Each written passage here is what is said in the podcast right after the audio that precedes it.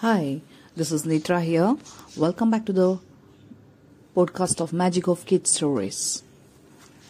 Well, today I'm narrating the story Libby and the Fairy.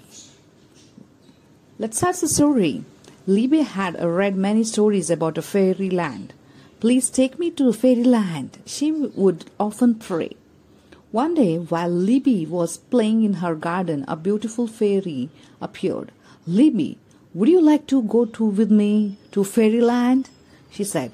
I would love to, but who are you? asked Libby. I'm the princess of fairyland, replied the fairy.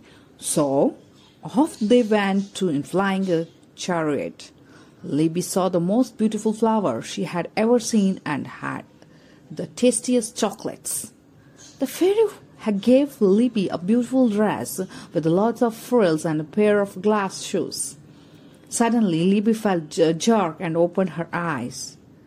There was nobody around, but she was still wearing her beautiful dress and her glass shoes. Oh God, I actually visited the fairyland, murmured Libby and ran inside to tell her mother. This is the end of the story. Hope you enjoyed it. I'll come back with a new story. Till then, bye bye.